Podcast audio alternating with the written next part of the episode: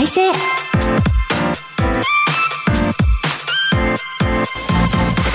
日本経済新聞の支局記者が語る地域再生。番組進行を務めます。古き良き時代から来ました。真面目なアイドル。真面目にアイドル。ユーフィーこと寺島由布です。私は早稲田大学在学中の2013年からソロアイドルとして活動しています。ゆるキャラ好きとしてゆるキャラグランプリをはじめ各地のキャラクターイベントで MC も担当してきました。どうぞよろしくお願いいたします。今日本経済新聞の電子版では人口減少産業活性化などの課題解決に取り組む地域の姿をデータで読む地域再生という特設サイトから記事を日々発信しています。この番組では日本経済新聞の50を超えるネットワークを生かして毎回一つの地域にフォーカス。記者が知る地域の今を伝え地域の魅力も紹介します。日経電子版から地域ニュースもピックアップしてお届けします。さて今日の番組は福島県の郡山に注目します。番組前半は郡山の小売展示場についてお送りします。また全国各地の地域ニュースを挟んで後半は郡山の観光スポットをご紹介します。福島県は以前福島支局の支局長さんにお話を伺ったことがありますが今回は郡山支局です。どんなお話が聞けるのかぜひ楽しみにお付き合いください。この番組のご感想や実況投稿は「ハッシュタグ地域再生ラジオ」でお願いいたします。この後日経の郡山支局とつないでお送りします。どうぞお楽しみに。支局記者が語る地域再生。この番組は日本経済新聞社の提供でお送りします。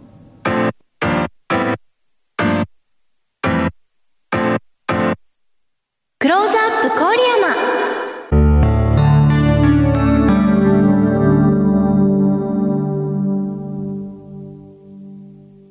このコーナーでは毎回都道府県リレー担当地域を紹介します。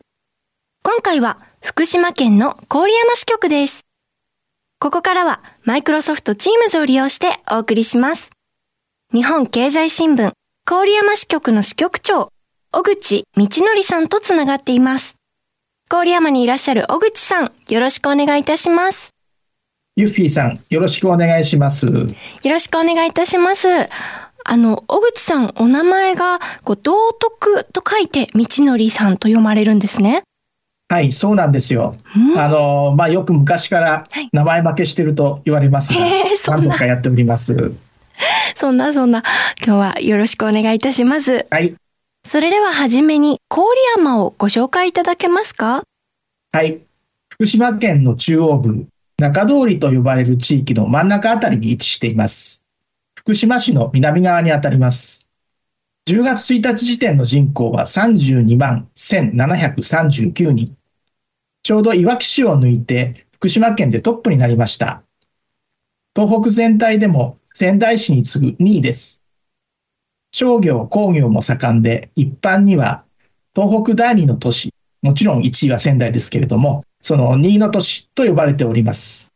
郡山は東北で仙台に次ぐ大都市なんですね。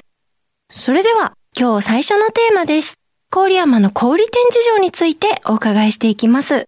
郡山市の大型商業施設の現状を教えていただけますか？はい。郡山は商業の都、商都と呼ばれ、一時は丸井、西部など東京から進出していた百貨店を含め、1980年代初めまでは市内に5つの百貨店がありました。スーパーも地元資本で出発し、後にセブンアイグループに入ったヨークベニマルのほか、伊東洋華堂や大英などが店舗を展開していました。ただ、バブル崩壊後、地方の小売業は厳しい状況が続いており、百貨店は地元の薄い百貨店を除き撤退してしまいました。大英などのスーパーも店舗を閉鎖しています。それでも郡山はいい方です。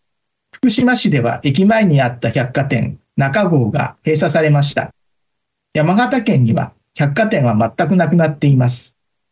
東北では青森、岩手、秋田などの百貨店も厳しい状況が続いています。東北以外に目を向けても、島根県など百貨店の全くない県が増えています。各地での百貨店の閉店というのはこの番組でも何度も各支局長さんからお話がありましたし、新幹線の福島駅前にあった中号が閉鎖されて駅前の再開発が行われているっていうお話は、この番組では福島支局長のリポートを通じて1月に放送しました。もともとこの中号百貨店は前身の呉服店を含めて140年以上の歴史を持つ老舗でしたが、業績が振るわずに2020年の8月の末閉店してしまったとその時に伺ったんですね。福島県内の百貨店は残すは郡山市の薄いのみとなってしまったわけですね。そして伊東洋華堂が来年の5月をめどに閉店してしまうと報じられています。こちらの背景を教えていただけますか？はい。地方ではスーパー百貨店の再編が相次いでいます。人口減少という構造的な問題に加え、東京の百貨店に顧客を取られたり、ネット通販に消費の主流が移ったりしているという事情もあります。最近は円安、原材料高の影響も大きく、地方の消費を低迷させています。中でもセブンアイグループは大きな岐路に立っています。株主から業態の見直しを迫られ、構造改革を進めています。最近も百貨店のそごう・西武を売却しました。グループの発祥の事業である伊東洋華堂も、米国のファンドなどからは売却を求められています。これに対して、セブンアイ・ホールディングスの伊坂社長は、スーパー事業がなければコンビニ事業の成長も滞ると売却は否定しています。しかし、2026年2月末までに全店舗の2割を削減するなど、事業の大幅な見直しを打ち出しています。地方を中心に店舗の撤退を進めており、今回もその一環として、福島県内にある2店舗をどちらも閉店することを決めました。伊東洋華堂ですが、JR 福島駅前の福島店と郡山市西之内にある郡山店がいずれも来年5月頃に閉店予定なのですね。地元の方へのインパクトはどのようなものなのでしょうか？そうですね。郡山市の店舗は、郡山市の中でも比較的中心部に近いところにあり、スポーツ用品店のゼビオなどとともにショッピングモールを形成しています。そのショッピングモールの中核店舗が伊東洋華堂郡山店ですので、閉店するとショッピングモール全体に影響が出ます。ただ、郡山店は同じセブンアイグループのヨークベニマルが引き継ぐことが決まっています。ヨークベニマルはセブンアイグループの中でも食品を中心としたスーパーで、もともと郡山が発祥です。惣菜を中心に売り上げが好調で、黒字経営を維持しています。セブンアイグループのスーパーの中では際立って高い評価を受けている会社です。現在、伊東洋華堂はベニマルに学べとして、社員をヨークベニマルに派遣して研修を受けさせているほどです。こうした状況もあって、郡山では同じセブンアイの中で運営会社が変わるだけというふうに受け止められており、実際状況はおそらく変わらないと思われます。ヨークベニマルの大高会長は、セブンアイグループのプライベートブランド、セブンプレミアムの生みの親の一人でもあります。伊東洋華堂の創業者である伊藤正俊さんのおかげさまの精神を大切にしろ、謙虚さを忘れるなといった言葉に薫陶を受け、伊藤さんの築いた経営スタイルを貫いてきました。東日本大震災で大きな被害を受けた時にも、伊藤さんに励まされて店舗の運営を続けてきました。伊藤さんは毎日夕方5時になると大高会長のもとに電話をかけ、困っていることはないかと聞いてくれたそうです。今回ヨークベニマルが伊東洋華堂が撤退した後の店舗を引き継ぐということは、いわば子供が親に恩返しをするという格好になります。その一方、土地や建物をセブンアイグループが所有している郡山店と違って、福島市の店舗は土地、建物のオーナーが別にいることもあって、まだ今後の見通しが立っていません。伊東洋華堂福島店は JR 福島駅の西口では唯一の大型商業施設になっています。福島駅では東口にあった百貨店中郷が撤退し、その後長い間幽霊ビルになっていた跡地の再開発がようやく動き始めたばかりです。それなのに、ここに来て西口でも同じような問題が起きて、福島市の行政ですとか、地元の住民は頭を抱えているところです。ヨークベニマルはセブンアイグループの中でも食品を中心としたスーパーですが、もともと郡山が発祥だったんですね。一方で、福島県内唯一の百貨店、薄い百貨店も厳しい環境の中で生き残り策を講じていますよね。はい。薄い百貨店では9月末までにルイ・ヴィトンですとかティファニーなどの高級ブランドが撤退しました。代わりに化粧品と食品を事業の中核に据えるための改修工事に乗り出しています。中でも化粧品はセミセルフ方式のセレクトショップというお店を東北で初めて開店するなど、東京の百貨店に対抗して生き残るためのキラーコンテンツと位置づけています。化粧品の売り場面積は従来の1.5倍に増やし、新しく20のブランドを導入する予定です。横江社長は、東北では圧倒的な化粧品の売り場を構築することで、地元の顧客だけではなく、周辺地域からもお客さんを集めたいとしています。地下1階に設けている食品売り場、いわゆるデパ地下についても、新しいお菓子のブランドを導入したり、既存店についてもリフレッシュし直したりするなどの配送を進めます。店舗以外の面では外商部門を強化するほかに、地元の自治体や周辺の商店街と共同で中心地街市の活性化にも取り組む考えを示しています。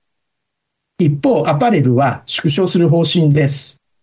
横江社長はネット通販やサブスク方式など新しい販売形態の台頭で百貨店の役割が変わってきていると見ています。これまでは2階の半分、それに3階から5階の全部、そして6階の半分がアパレルの売り場でしたが、これを見直していく方針です。水百貨店は以前は三越伊勢丹ホールディングス傘下の百貨店でした。現在は株の一部が売却され、三越伊勢丹の持ち分法適用会社ではなくなっていますが、今でも同グループとは連携しており、横江社長も三越の出身です。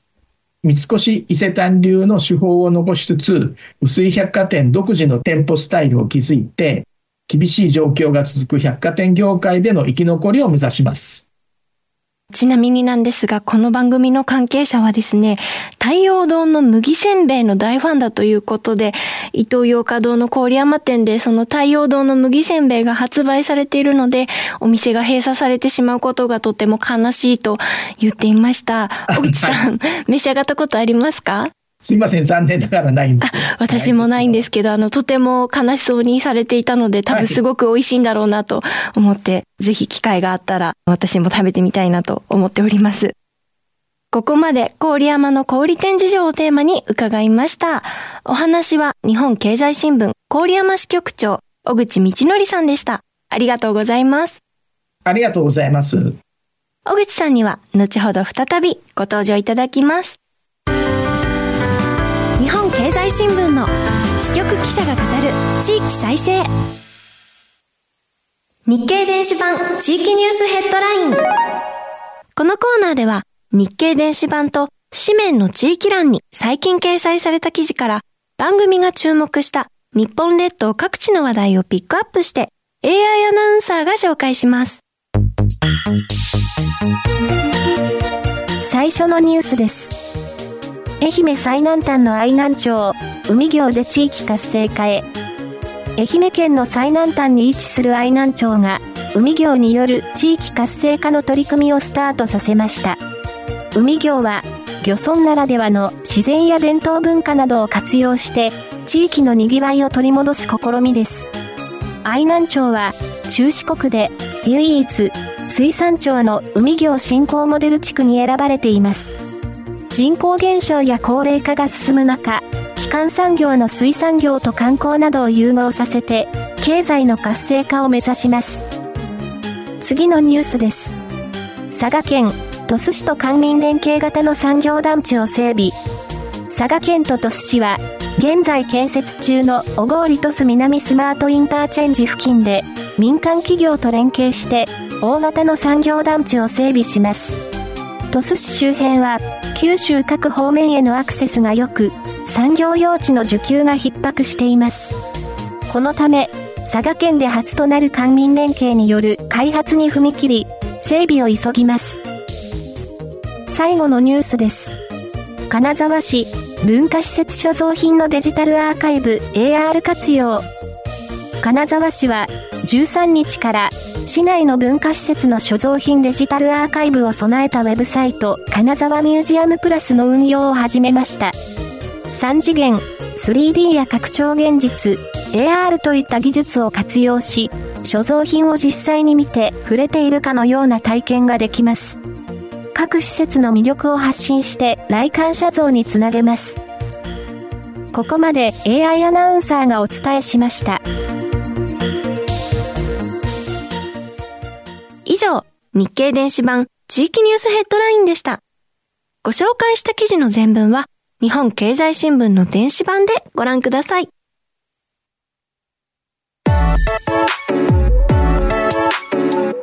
支局記者が語る地域再生。引き続き、日本経済新聞郡山支局長の小口道則さんにお話を伺います。ここからは、郡山の観光スポットについてのご紹介です。福島県内の有名観光スポットは、猪苗代湖や磐梯山、北方エリアなどいろいろありますが、その一つに白川の関があります。道の区への入り口として知られていますが、ここ最近観光客が増えているそうですね。その背景には何があるのでしょうか？はい。もともと白川の関は名前が非常に有名な場所でした。古くから歌枕の地として西行のような歌人、松尾芭蕉のような俳人たちが憧れた場所であり、近年になっても和歌や俳句をたしなむ人にはよく知られた場所でした。ところが最近は訪れる人はほとんどいないという状況になっていました。すぐ近くにある親子で楽しめる公園、白川の関の森公園の方が人が集まっている状況でした。それが2022年に仙台育英高校が夏の甲子園大会で優勝し、テレビや新聞、ネットニュースなどで、新区の優勝旗が白川の関を超えたと紹介されたことから人気が急激に上昇しました。今年も仙台育英高校は甲子園大会で準優勝したこともあって人気は続いています。先日私が訪れた時も平日の午前中、しかも小雨が降っている状況でしたが、夫婦連れの方など何組かの観光客の姿を見ることができました。また人気のほどは隣の白川の関の森公園の売店の売上高に如実に現れています。公園の方は何一つ変わったことはないのですが、甲子園で仙台育英が優勝する前の2022年7月には約20万円しかなかった売り上げが8月には60万円を超え、9月には100万円を突破しました。地元の白河市では、このことが白河の席を訪れる人を増えたことを反映していると話しています。白川の関を優勝旗が超えたっていうのは、とてもニュースでもたくさん取り上げられていましたし、私はあのゆるキャラが好きなんですけど、白川に白川っていうゆるキャラがいるんですね。ご存知ですか、小口さん？すみません。はい、よく知りませんでした。なかなかお見かけする機会ないかもしれないんですけど、その白川っていうゆるキャラが、この白川の席を優勝旗が超えたっていう時にすごく喜んで、SNS などで発信していたので、私もチェックしてたんですけど、売店の売り上げにまでこんなに如実に効果が現れるっていうのはすごいことだなと思います。それではこの白川の関の特徴と見どころ、周辺の押さえておきたいスポットご紹介いただけますか？はい。白川の関は、完成の改革を進めたことでも有名な白川藩主、松平定信が場所を特定しました。定信はそのことを記念し、股間の秘跡を建てさせ、その日が今も残っています。白川の関跡は石碑がとても多い場所で、場所が訪れたことを記念した日や、平の金森、農院法師、梶原の影末という3人の歌人が白河の関を読んだ歌を刻んだ日などが立ち並んでいます。芭蕉については弟子の河合空と一緒に多くの細道の旅の途中で白河に立ち寄り俳句を読んでいます。そのことを記念した芭蕉と空の二人が並んだ像が白河の関の森公園の中に立っています。白河の関周辺で一番目立った建物は、史跡白河の関跡と書かれた石碑の横の階段を上がった先にある白河神社です。伊達政宗が社殿を寄進したと伝えられる神社で、源義経が兄頼朝の挙兵を知り、鎌倉に向かう途中で、この神社に詣で境内の松に矢を立て、勝利を祈願したという伝承が残っています。勝利を祈願した矢立ての松は現在も小さな根元のみの姿となって残っています。また、白河市では、白河の関とその近くにある小峰城跡、南湖公園を組み合わせ、白河三史跡巡りというコースを選定し、観光客の誘致を働きかけています。小峰城というのは、初代白河藩主となった丹羽長重が、欧州の抑えにふさわしい近世の城郭に大改装した城で、石垣が多用されています。1991年に木造で復元された三重の櫓は、本丸の東北隅に立っており、現在は城のシンボルになっています。同じく木造で復元された櫓門の前五門と同様に、古い絵図などから姿を復元されています。一方、南湖は白河の関の場所を特定した松平定信が築造した庭園で、武士も庶民も身分の差を超えて楽しめるようにしようという理想のもとで作られました。今も茶室や回遊式の庭園などを見ることができます。一方、白河の関のすぐ近くには、最近東京でも有名になってきた白河ラーメンの有名店があります。史跡とともにラーメンを楽しむという旅もできそうです。白河ラーメンはあの醤油ベースのラーメンですよね。私はあの白河のイベントで白河に伺った時に食べたことがあるんですけど、支局長は召し上がったことありますか？はい。私もとても大好きです。さっぱりとしていながらコクがある感じでとても好きです。それでは続いて田村市についても伺います。田村市では昆虫で観光振興を推し進めているそうですね。はい。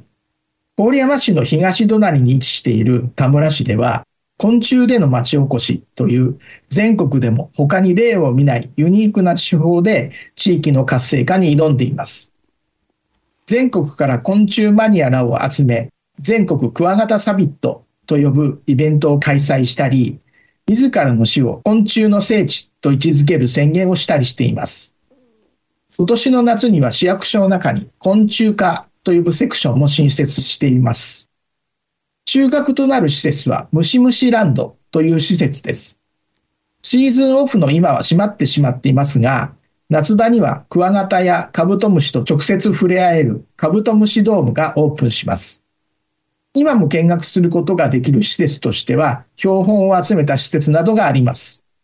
このほか、昆虫と触れ合えるツアーの開催や、昆虫食の開発などにも取り組んでいます。田村市はもともと旗箱の生産が盛んで、その費用となる腐葉土の中にカブトムシの幼虫が育っているのを発見したことがきっかけになって昆虫に注目するようになりました。市内には今も大きな宿泊施設はありません。阿武隈堂という鍾乳洞の観光施設があります。しかし、かつては年間100万人以上を集めていましたが、2022年度には約16万人に減ってしまっています。阿武隈堂以外には他に目玉となるような観光施設もありません。そこで観光のブランディングの中心として昆虫に目をつけることにしました。国内から昆虫や自然に興味を持つ親子連れなどを対象としたツアー客を集めるだけでなく、インバウンドの需要を掘り起こすことも期待しています。昆虫で町おこしっていうのはなかなか斬新だなと思います。田村市にカブトムシのゆるキャラがいたなっていうのを思い出しながらお話伺いました。カブトンっていうカブトムシのキャラだったと思うんですけど。これもその昆虫での町おこしに合わせて作ったキャラですね。うん、そういう理由があったんですね。田村市は昆虫を活用して周辺地域との連携も進めているようですね。今年7月に東日本大震災に伴う東京電力福島第一原子力発電所事故で被災した自治体と共同で昆虫の聖地協議会というものを立ち上げました。被災地では原発事故に伴う風評被害を依然として受けています。その中で自然と共生しているということを象徴する昆虫を活用した PR をすることで、被災地の自然環境が元に戻ってきていることをアピールできると考えています。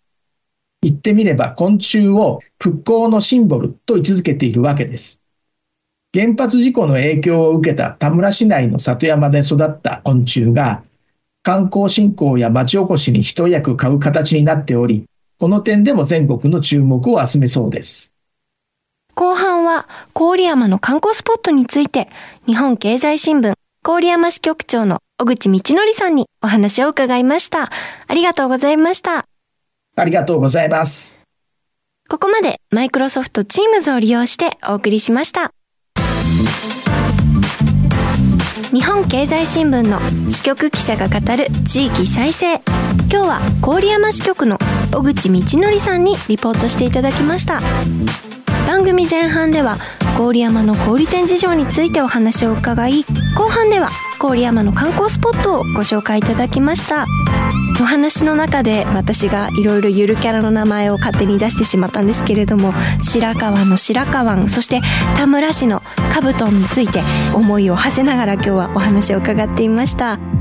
白川もそうですしあとカブトンもゆるキャラとして最初に知ってあ白川という町があるんだなとか田村市はカブトムシが有名なんだなとか情報として彼らから得ていたものはあったんですけどこの番組で小口さんから例えばこのカブトムシを通じて豊かな自然を PR することで復興の PR にもつながっているんだとかちゃんと地域に根ざした活動になってるんだなっていうのをこうゆるキャラで知った断片的な情報がこの番組で肉付けされていくような感覚で今日もとても勉強になりました。